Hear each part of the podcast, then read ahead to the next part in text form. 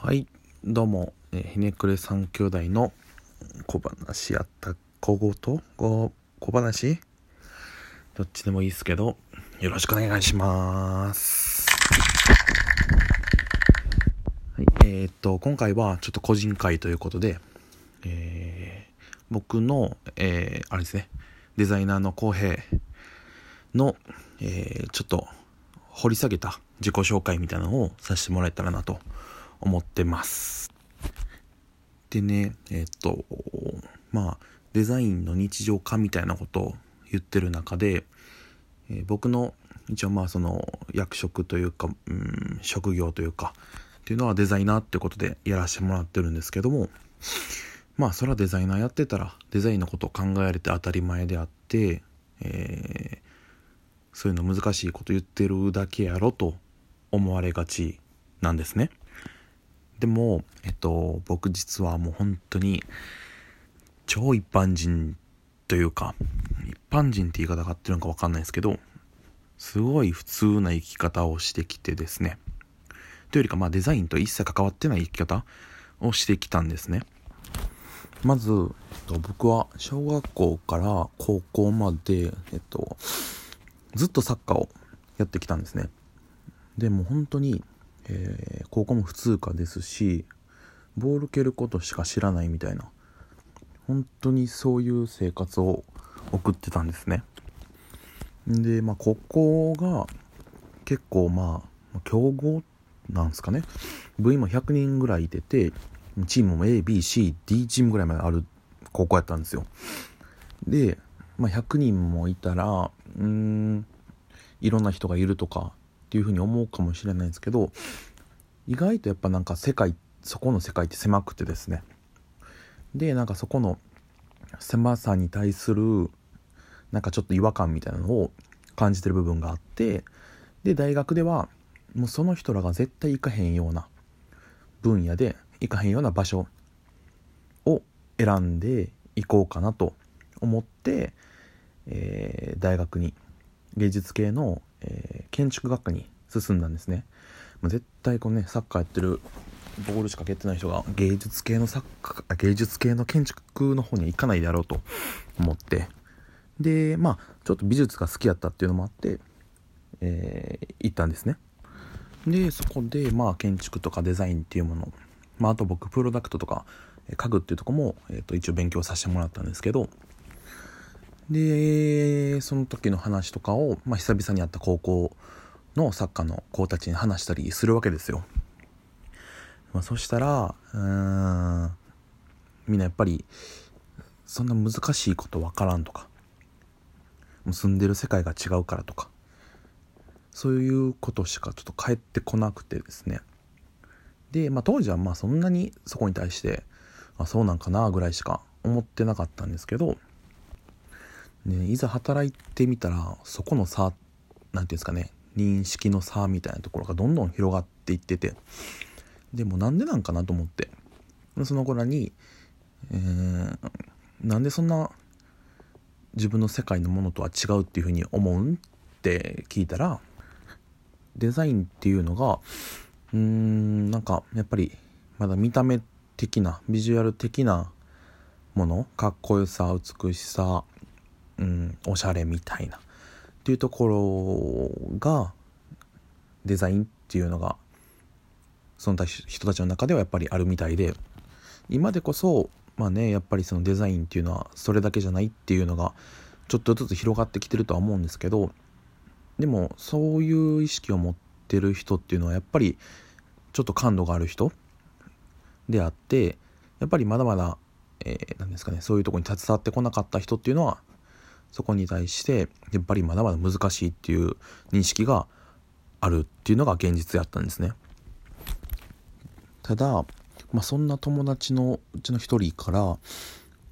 前の言ってるデザインってこういうこともそうなんって言われるちょっと出来事があってですね。それが、えっと、入社して、えー、どれぐらいかな、にかげつぐらいで、えっと、なんか毎年出してるイベントが、会社として出してるイベントがあってですね、そこに、えっと、なんかまあ新人として何か企画して出展しろというふうに言われて、ね、もうそんな急に言われてどうしようかなと思っていろいろ悩んでたんですけど、まあ、結構飲食関係が多かったんで、まあ、飲食出そうか、ただまあ何出していいかわからんなと思ってて、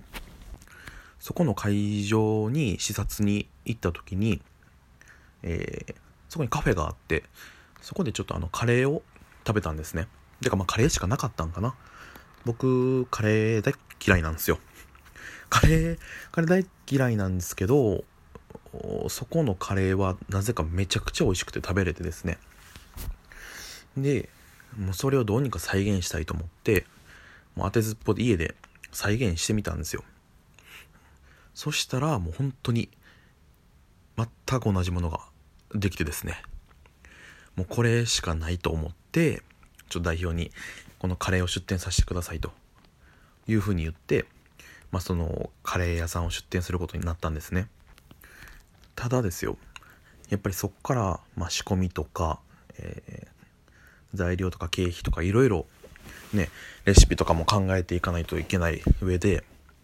もうほんとにさんしゅうかんしかなくて、で通常の業務ももちろんあるんで、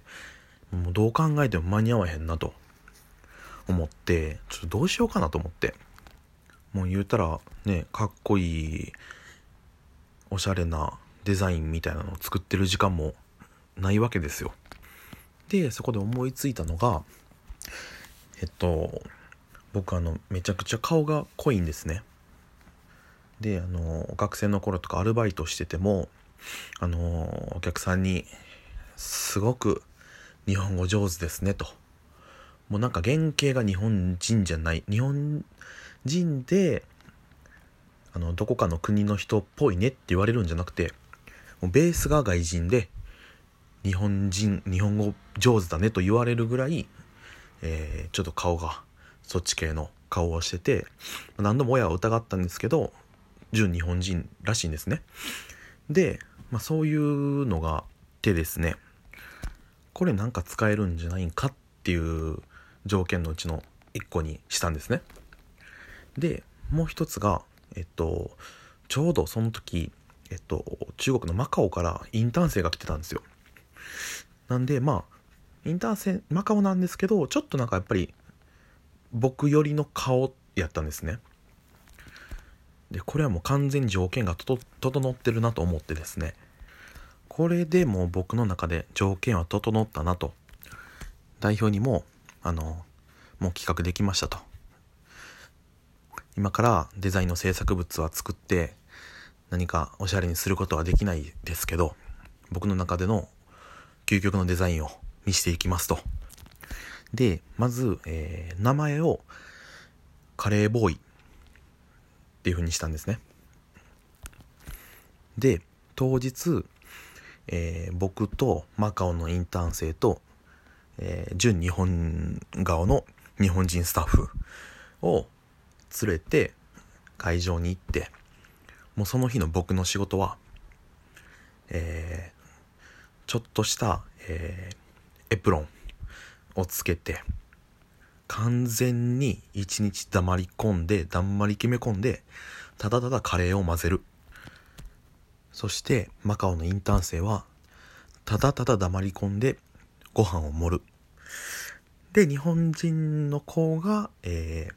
ー、接客をするというふうにしたんですね。そしたらですよ、えー、結構当日、えー他にもカレー屋さん出してるところが結構あってですね、でその人らはもう本当にお店を構えてカレーをやってる人らやったんですね。なんでまあ結構有名なとことかも来てて、ただえー、っとなぜか僕らのとこに行列ができたんですね。僕らのとこだけ行列バーってできてしまって、そしたら、まあ、あのお客さんたちからあっこのお店どうやらガチモンがおると、本物のやつらがカレー作ってるとねそれでもう本当に行列ができて、終了のイベント終了の さんよじかんまえに全て完売してしまうっていう、ちょっとね他のお店には気まずいことが起きてしまうぐらいのことがあったんですね。でまあちょうどねそこに来てた友達がそれを見て、あお前の言ってることってあのーかっこいいものを作るってだけじゃないんかみたいな、お前のとこ何も制作物ないのに、ただただカレーただただ普通のカレー売ってるだけなのに、あのー、行列できてたなと、やっと言ってる意味が分かったなというふうに言ってくれてですね、やっとなんか、あのー、自分の周りの人には自分の言ってるデザインっていうのがかっこいいものだけじゃないっていうのが分かってもらえたんですよ。まあ、要はうーんそのそういうかっこいいものだけを作るんじゃなくても、デザインっていうのはもうそもそも、うん、環境づくりであったりとか、えー、その場の、えー、空間を作っていったりとか、雰囲気を作っていったりとか、そういうとこも含めてデザインなのであって、えー、ちょっと見方を変えてあげるだけとか、ちょっと見せ方を変えてあげるとか、それだけで、えー、本当大きな結果を生み出すこともできたりするんですよ。で、これぐらいのことって多分、えー、皆さんが働いてる中でとか、学校の中とか、そういうとこでも多分起きうるというか、使っていけるというか、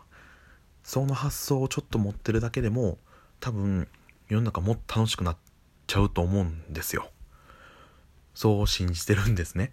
なんでそういうところをうーんそういうね、なんかやっぱ難しい話も多分ちょっとすると思うんですけど、それをいかにあの日常の今みたいなこととかに結びつけていけるかっていうのを僕は試していきたいなと思ってて、それをすることでみんなのちょっとね、生活をちょっとでもこのラジオ配信で豊かにできたらなと思ってますっていう感じで、えー、長々とありがとうございました。